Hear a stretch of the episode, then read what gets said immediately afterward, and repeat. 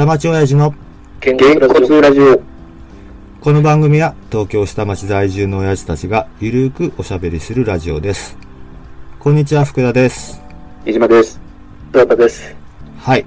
ということで、今回も前回と同じく、えーリモートでの収録ということで、多少音声が聞き取りづらいところもあるかもしれませんが、そこはご容赦ください。はい。ということで、この前のね、収録がちょっと2週ほど前なので、もう2月の半ばということで、まあ受験シーズンも完全に今、真っ只中というところで、うんもうちょいです。あと一踏ん張り。あと一踏ん張り。はい。はいって感じですかね。で、まあ今日特に何喋ろうっていうところは決めてないんですけど、とまあなんとなく気づいたところは、えっ、と3人で入ってる LINE グループのところに、メールでなんかこんなこと、まああったけどどうみたいなのを上げてるんですけど、うん前ね、ちょっと反社会学っていうところでね、いろいろ話したけど、ちなみに僕はあの、パオロ・マッツァリーノさん購入しまして、半分ぐらい読みました。反社会学講座。お面白かった？面白いですね。あの、とりあえず、三尾さんが言ってることは分かりました。あ、なるほど、こういうことねって、こっからわかった？ご本人がおっしゃってた通り、これが多分俺の元になったんだろうっていうのは分かりました。あ、なんとなくわかった。うんまあ、なんとなくとか実際こういうことだなっていうのは分かりました。で、この方自体はね、あの、学者さんでも何でもない方なんで、まあそこはまあ、俯瞰的に見て、で、ちょっと、まあ面白おかしくはしてるけど、まあ実は真面目なことを書いてるっていううん。感じですかね。だ落としどころが結構ネタみたいにしてるから、この間言ったけどね、うんエンタメにとして読めばとか考えればっていうところ言ってましたけど、そういう方向に落としてるので、あの、の？うん、どっちともあ取れる。エンタメにしてて、うん、よくよく考えたらこの人いいこと言ってんなっていうのと、うん、この間ま、全く逆だったと思う。うん、あ言いたいことはわかります。うん。要はだから、この前も言ったんですけど、取り方っていうことになっちゃうと思うんです。あの、うんそれを例えば情報として見たときに、まあそのまま取るのか、はたまた、ああ、もうそういう考えもあるんだなってとどめんのかでは、かなり違ってくると思うんですけど、そうね。うん。で、学者さんのおっしゃることだと、まあそういうもんだってどうしても言う言い方になっちゃうので、そのまま取っちゃうと、まあ本当は切り口の一つだとしても、そういうもんだって話になっちゃうんですけど、このパオロ・マッツァリーノさんの話で言うと、まあこの著書の中で言うと、エンタメに落としてるんで、ふーんで、とりあえず済ませる部分もあるじゃないですか。はいはい。で、でもまあ、そういう知識も得られて、あ、なるほど、こういう見方もできんのねっていう、まあ我々としては問いかけをされてる部分で残るんでちゃんと、果たせてはいるわけですよね。言いたいことはちゃんと伝わってるっていう意味ではね。全然中身覚えてないけどね。うん。うん。でもまあ、なんとなく想像してたものではあったので、え、こんなっていうことはなかったですよ。うん。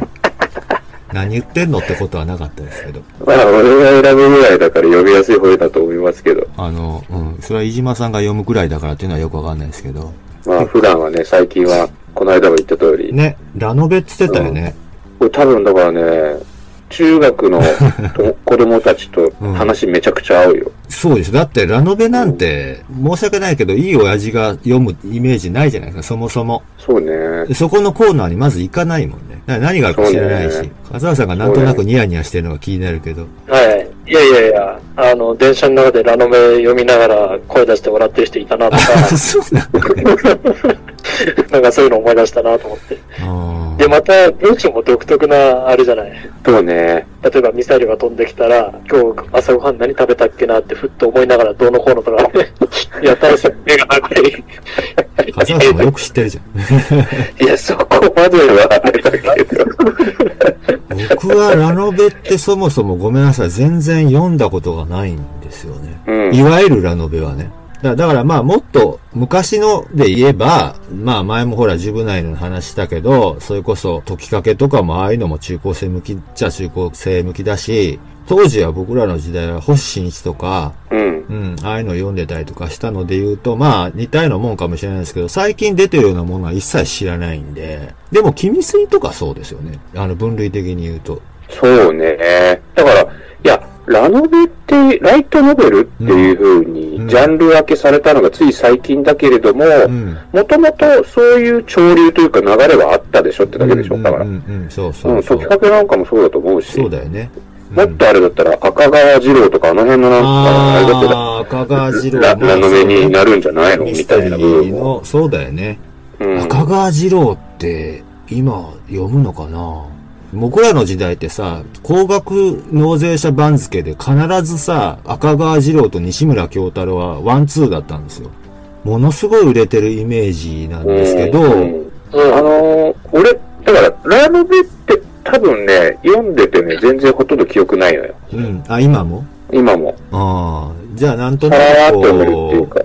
ほら、今さ、だから、小説家になろうっていうサイトがあってさ、う、ん、自分の書いた文章、小説をアップして批評してもらったりとかっていうサイトがあるんだよね。ほうほうほで、まあその他にも格読むとか、なんだっけな、アルカディアとか、何個かあるんだけど、まあそこから出版社が目をつけてう。う、んうん。あの、あなたの作品出版しませんかってなって、で、出版している、その、いわゆる今のファンタジーもの的なところは全部それなんだよね。で、まあそこから入ったって感じ。なるほど。あ、ネットからなんですね。漫画もそれね、今ネット漫画からね、出る人が多いし、そうね。音楽も一時期は、あの、米津さんとかも、あの人も、ニコニコとかですよね、最初確かね。そうだね、ニコニコだね、あのあ人は。の、っていうので、一番最近だとアートさんとかもそうだけど、そういう感じで、ネットから、ね、レコード契約とかの前にまずそれで試しでアップしたところから火がついて、正式にそういうメジャーに行くっていうパターンっていうのが一つの流れとしてあって、で、それがまあ文学の世界にもあるってことですそうね、そうそう。だから、ほんと、クッとみたいな作品ばっかりいっぱいあるんだよ。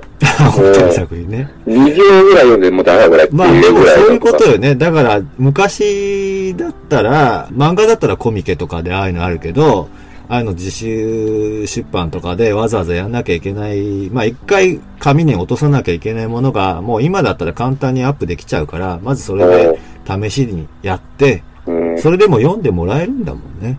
それがすごいよね。表現の場があんなに簡単にあるってすごいなって。すごいよね。う。うんん。素晴らしいよ。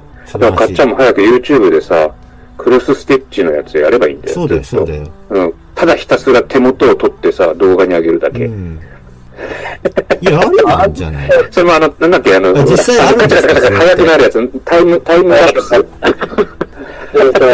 出来上がったものってさ、うん自分が考えたオリジナルじゃないから、うんうん。著作著作権的に。権。あ実際あるんですか？クロスステッチ界にまあまあは。YouTube があるよ、クロスステッチの。あ、あるんですね。なんかね、解説してたらこうやった方がいいみたいなね。ーそう、かっちゃんもだからもう、ただひたすら縫っているのをこう、だけ、うんタイムラプスで撮って、出来上がりまでをこうずーっと撮るみたいな。知らんけど。知らんけど。逃げた。最後逃げた。放り出して。あとはね、えーこの間言った話で言うと、前中のドアって、あの、シティポップ？はいはいあの、うちの長女が口ずさんでました。なんで？で、あのね、昨日、なんかの番組の間に CM が入って、その CM が前中のドアをカバーしてる。多分今の歌手の方が歌ってるのがリリースするよって CM で、ワンフレーズサビが流れたら、それに合わせて歌ってたんで、ああ、知ってるんやと思ったんあ、ですよ。そう。うん。ってことで、まあ、シティポップブームも僕は別になんか、たまたままたなんか始まったで、みたいな感じになってたかもしれないけど、実際流行ってるってところは一応証明されたんで、これで。のそうだね。流行ってるんですいたんだもんね。あの、ほんまに流行ってますんで。僕はなんかわーって、ただ一人で暴走して喋ってるみたいになってましたけど、ほんまに、あの、流行ってるんで。そうなんだ。うんちなみにね、ううちもちょっとあって、うん。この間、ひうちの長男が、うんあの、口ずさんでたのが、うん。あの、クリスタルキングだった。ああ、それはシティポップちゃうけどね。歌あ、謡曲。違う、え、違うの？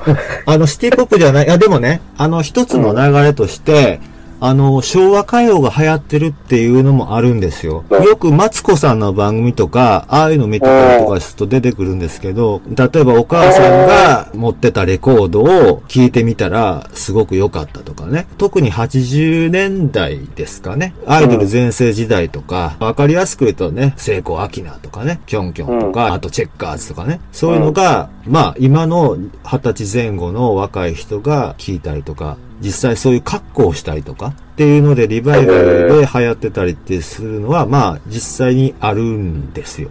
それは間違いなくあるんで、まあその一環としてクリターキングが聞かれてても全然不思議じゃないし、で、この前も同じ話したけど、やっぱりサブスクの力はでかいです。そうなんだね。どの年代の曲も並列に聴けるっていうのはすごいと思いますよ。クリスタルキングって1979年、そうかそんなもんかな。要はもうえっとね40、40年前ですよ、言ったらね。で、それが10代が聴くっていうことは、生まれる20何年前の曲を聴いてるってことは、僕らが昭和20年代の曲聴いてるようなもんなんですよ、言ったら。そうだね。でもそれが普通にできるっていう環境があるっていうのがすごいんですよ。すごいね。今の新曲と、それこそ40年前の曲と、全く同じ並びで聴けるっていうことです。うん。うん。そう。だからね、全然不思議じゃないんですよ。クリスタルキング聴いてても。うちの子とか見てたらやっぱ高一の長女なんてよう知ってますよ。あの、まあ、80年代までいかなくても90年代ぐらいの、例えばスピッツの曲とか、うん。あの辺とか普通に口ずさんでるし、で自分が生まれる何年も前の曲知ってんねんな、普通にって思います。うんちなみに、うちの次男はあれね、CM で流れてるんだけど、あの、大竹一のうん。君は天然色だっけ青年色ね。車の CM、天然色か。おーではもう、あれ車は、の CM で、うん。カバーだけがあれカバー流れてて、歌ってて、うんで、大竹一が歌ってる YouTube を見せたことある。うん。あの、これはもうまさにシティポップ流行ってるノリの、うん、どっちもですね。あの、80年代のリバイバルもあるし、えっ、と、シティポップのノリもありますし、君は天然色はもう本当に名曲なんで、いろんな人がカバーしてて、CM のは藤原さくらさんって方が確か歌ってます。僕ファンなんで、好きなんですけど、まあ、今の20代の女性が歌ってるので、まあ、知ってても不思議じゃないかなっていう。うんあれでしょ、福ちゃんなんかも、だ普段からずっと家にいると、ずーっと音楽聴いてるの？そんなことない。僕音楽からだいぶ離れた方やと思います。ただ、前も言ったけど、奥さんがサブスク、Apple Music 入れてからは、まあ今日も昨日も朝風呂してる間にモンドグロスの新譜聞いたって書いてましたけど、ああ、こんなことできんだ、贅沢と思って。うん。サブスク入ってるおかげでさ、出たばっかりの、この水曜日かなんかにリリースされた新譜を普通に聴けるわけじゃないですか。買わなくても。なんて贅沢だと思います？なるほど。うん。あれ、かっちゃんなんかは、在宅で仕事してる時なんか音楽が聴いてんの？いやー、あんまり聞いてないかな。ラジオとか？うん、いやいや、あんまりそうしてない。無音で。たまに音楽は聴くけど、何聴いてたっけな。もう、ジャンルバラバラな感じ。やる気出したい時はスーパーマンのテーマ。とかねあ 中学生みたいだね。とか、なんだろうね。俺、俺中学校の時やる気出すためにアイオブザタイガー聴いてたとか、そういう感じだよね。あ。だから今それがすごくお手軽にできるのがすごいなうんなっていう。るうん。うちは在宅時はずっとラジオ聴いてるね。ああ、僕もラジオは、まあラジコもあるし、最そうそうラジコラジコあの、ポッドキャストも多いです。ポッドキャストも実は結構面白いのありますね。コンテンツ探せば。うん俺ね、その中でね、すごいね、一時ちょっとハマったのがね、あの、ラジオドラマで、ソニー VS 任天堂っていう、プレイステーションとうん。スーパーファミコンがいかに戦ってどういう風に売れたかみたいなのをね、ドラマ仕立てでやったのがね、それはすごく面どこがやったたんですか？知らない、なんだろう、ポッドキャストで探してたらなんか出てきて、えー、え、それはもともと原作ありきなんですか？オリジナルなんですか？いや、知らない、ごめん、俺そういう出展とか全く気にしない人だから。あ、本当に？面白いっつって聞いてるだけだから。さ。それがね、でもね、ずっと風呂で聞いてたな。ああ、でも、そういうことですよ。結構だから、いわゆる昔やったら、もう放送メディアしかないので、もしくはもうちゃんとレコードみたいなものを買うかしかないので、やっぱそうね音聞くっていうともうその2ぐらいしかなかったじゃないですか。でも、そうね。いや、だからさ、うん。さっきも俺さ、小説家になろうでクソみたいな文章がとかって言ったけど、うんうん。この我々の雑談ってクソみたいなもんだとそうだよ。そうだよ。けど、うんでもまあ、話したことが後になって、あ、このこと話したなっていうのもあったりすると、それはそれでいいのかなと思うし、うん。そうね。そうそうい。やそうこの間さ、まあ、たまたまなんだけど、うん。うちの会社の子が、飯島さんのに、え、ポッドキャストやってんですか？みたいな感じで、自分でちらっと言った記憶があったんだよね、まあね。うんうん。で、やってるよ、っつって、うん。え、聞いてもいいですかって言われたから教えたんだけど、うん果たして聞いてるのかどうか今度感想聞いてみてくださいね。あ あの、第三者的な感想って実はちゃんと聞いたことないから。うん、いや、それでそう、あの、聞いたら感想ちょうだいねって言ったけど、うん、もう早2週間経ってますああ、聞いてないね。聞いて、もしくはつまんねえなと思ったからでしょ。かもね。1分聞いて、俺がさっき言ったような2行読んで、もう消したっていうまあね、全く知らない人が聞いたらどうかなっていう内容かもしれないですけどね、それはね。ね取り留めもないので。そうなりますけどね、ねこのラジオやるのにね、いや、やってますよって話1個作れば、聞いてようが聞いてなかろうが、1個話題になるわけで。いや、そうそう、だからね、これね、意外とね、営業の枕になるのよ。あ、なるんですか？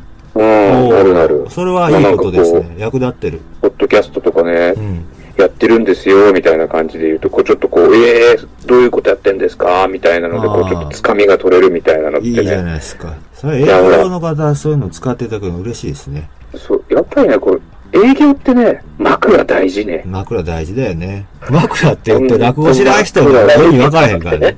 かちゃ分かる枕。あんまり分かってないけど。やっぱそうや、ほら。で枕枕言うから。枕営業になっちゃうね。えー、枕営業のことなんですよ、実は。違いますよ。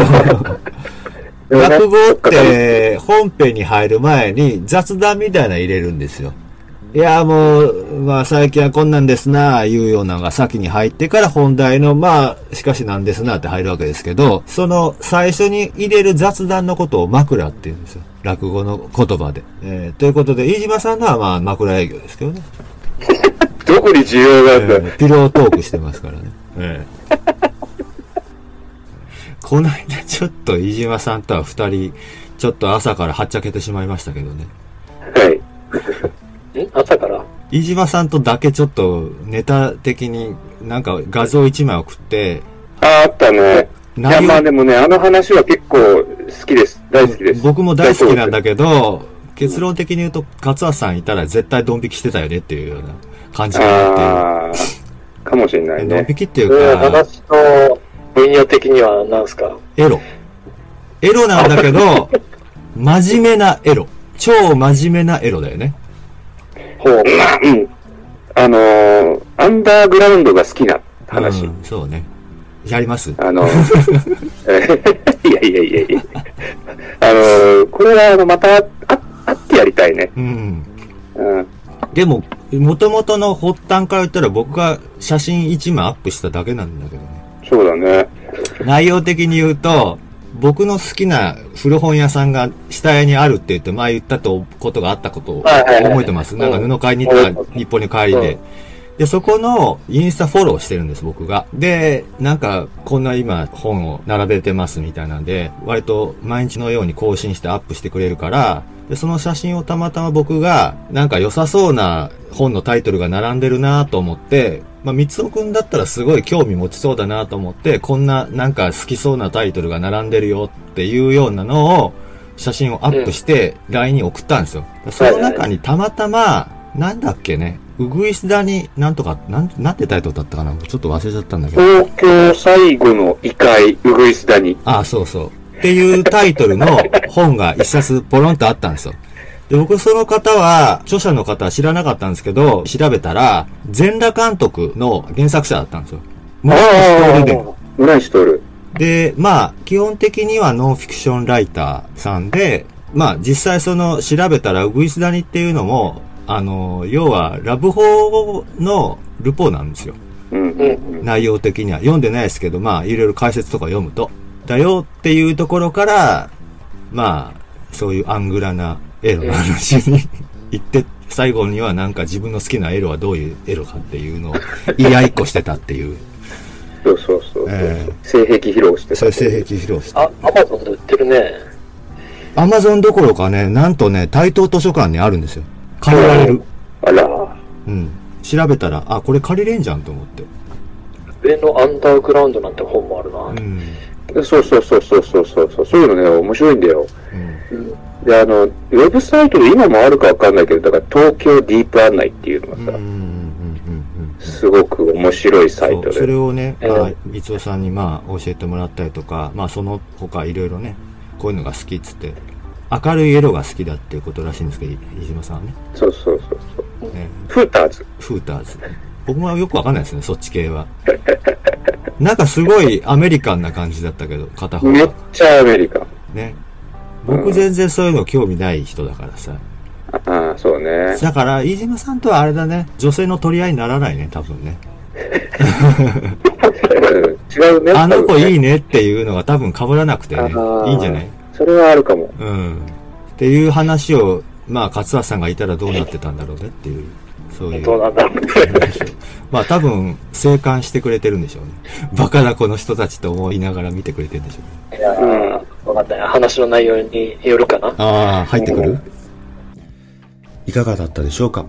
今回は前にお送りした反社会学講座シティポップの話とライトノベルあとポッドキャストの話もしましたね途中飯島さんが任天堂対ソニーのラジオドラマが面白かったと言っていましたがあれはアメリカで制作されたビジネスウォーズというポッドキャストの番組のようです。それを日本語に翻訳して日本放送が制作。落語家の春風亭一之輔さんが演じていらっしゃいます。任天堂対ソニーの他にもマクドナルド対バーガーキングナイキ対アディダス TikTok 対インスタグラムなんかもあるようで結構ね興味深い内容なので、まあ、ちょっとね聞いてみたいなと思っています。この続きはまだありますのでぜひ次回もお聴きください。ではさよなら。